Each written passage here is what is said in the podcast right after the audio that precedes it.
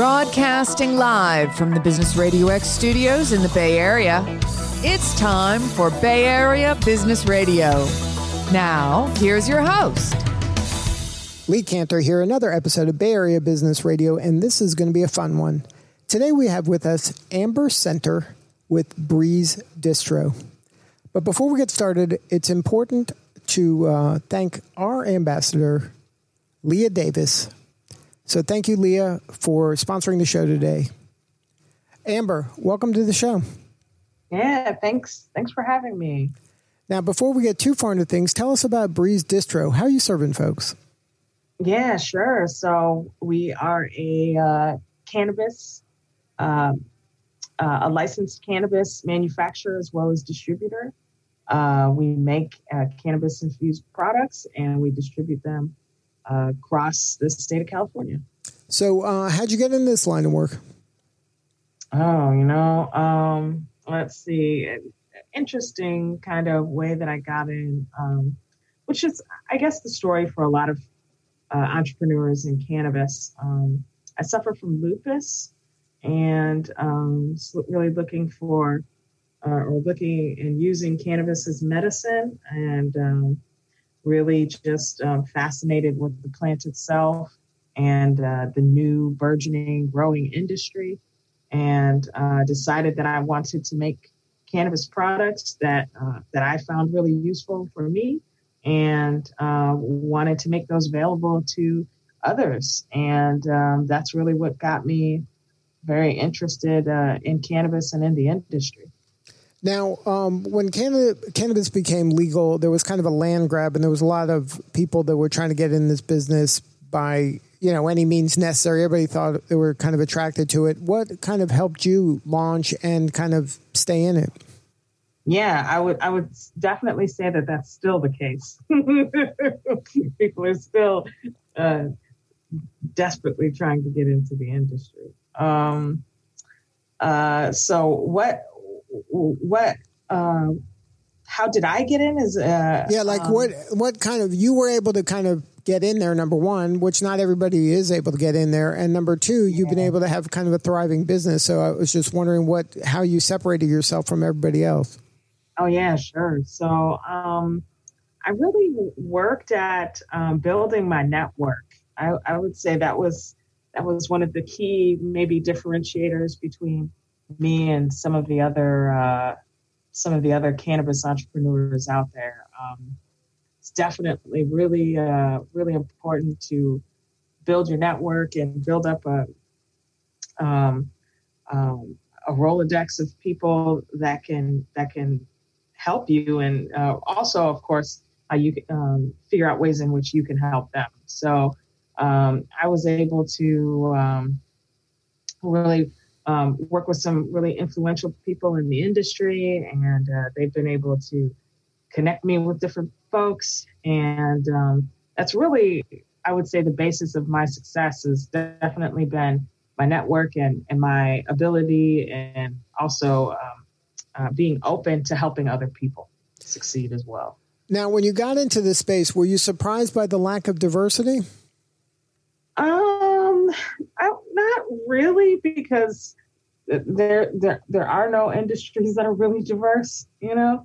So not surprised at all. Um, disappointed, sure, but not surprised. Um, but that also helped um, me with my mission to um, help make the cannabis industry more diverse because of the uh, uh, really, uh, you know, how cannabis has come to be um, and the drug war and implications behind it, the the uh, the the uh, I guess how would I phrase this? The plight that uh, Black and Brown communities have um, had to endure because of um, the laws surrounding cannabis, and now that it's legal, you know, it, it, it should be the most diverse industry of all, and if it's not. So, um, in looking at that, um, that's definitely um, um, really been a focus of mine is figuring out how to make the industry more diverse. because of uh, its its past. And then that's not something you're just giving lip service to. You founded the Supernova Women uh, organization. Can you talk about that and how uh, you're leveraging that organization to empower more people of color to get involved? Yeah, absolutely. So, um, Supernova Women was uh, is a nonprofit, 501c3 nonprofit organization. We were founded in 2015 uh, by a group of Black and Brown women, and our mission is to empower um, Black and Brown and uh, underrepresented communities to uh, become self-sufficient shareholders in the cannabis industry uh, we also work to really just create opportunities for these uh, communities. So we do that through education, advocacy, and network building because those are really the cornerstones of uh, of um, what is going to help make uh, our communities successful in cannabis. So um, you know we've done a number of things. Uh, we've worked with the city of Oakland to uh, create and implement the first social equity program in the country, which is now uh, uh, really kind of um, a movement that has moved across the United States. And um, most uh, most municipalities, most states that are legalizing cannabis have some sort of social equity component to it. And that's really awesome because that was birthed right here in the Bay, right in Oakland. And um, so we've done a lot of work on the advocacy side, uh, on social equity. Uh, we've um, done a lot of training and uh, education. We, we've launched the first uh, workforce development program uh, for cannabis in the country uh, from grant funds from the state and from the city of Oakland. And um, we're just constantly working to uh, lower barriers of entry for for our communities and uh, in as many ways as we possibly can. So now, do you have any advice for somebody maybe in a market where cannabis is just opening up and they want to kind of hit the ground running, and then maybe you can help them flatten some of the learning curve on how to launch in a market? Uh, yeah, it's really um, the keys to launching is having a strong uh, like I mentioned before, a strong network is really going to be the basis of your success.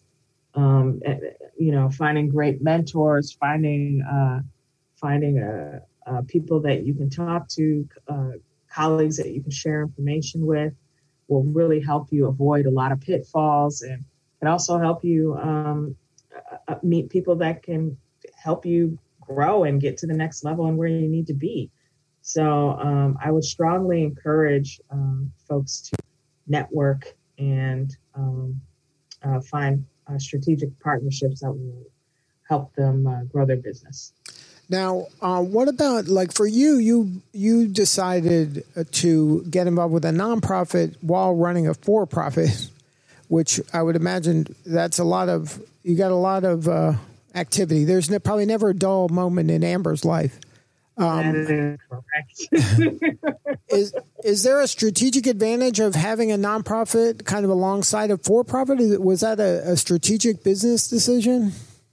Um, you know, um, my nonprofit and what we fight for and and what we're um, what our mission is is is really breaking down barriers. And I saw it as a way to be an entrepreneur as well as an advocate um, which I think is uh, what most successful entrepreneurs are, uh, especially in a in a, a, new industry. You know, it's not every day that there's a new burgeoning industry that's happening, and um, often with these new industries, they're creating these laws, they're creating regulations, and someone's got to speak up and um, and make sure that it works for uh, the greater good. And um, I found that in advocating for my community, I'm also advocating for myself and and helping. Uh, you know, these laws help me. They help me in my business, and they help me operate uh, from easier regulations to lower tax rates. So um, I see it as a as a strategic move. Um, not only am I uh, doing this service to the community, but I'm also at the end, um, helping my bottom line in my business. Now, have you had the opportunity to see kind of the fruits of your labor in terms of seeing, um, you know, because you're working with these kind of emerging brands, and have you seen uh, a person of color kind of graduate and start their own uh, entity on their own? Oh yeah, definitely. Um, we've helped quite a few people through the Supernova, um, um, uh, helping folks get their license, helping and really just watching them grow over the years. You know, um, from going from a place where they uh, they didn't know anyone, they were coming to our events because they were trying to meet other people, to having met people and now growing their brands and seeing their products on shelves um, it, it's happened a lot, and it's been really awesome to see over the course of the six years that our um, nonprofit's been um, in business. And um, you know, having having uh, part being a part of that, helping someone start a business and watching it scale across uh, uh, California has been a really rewarding and exciting experience. And you know that that just shows us that um, what we're doing is is working and and it's helpful and um, we're staying true to our mission, which is um, obviously very rewarding. But um, you know that that's that's what helps our nonprofit grow is is helping other people grow.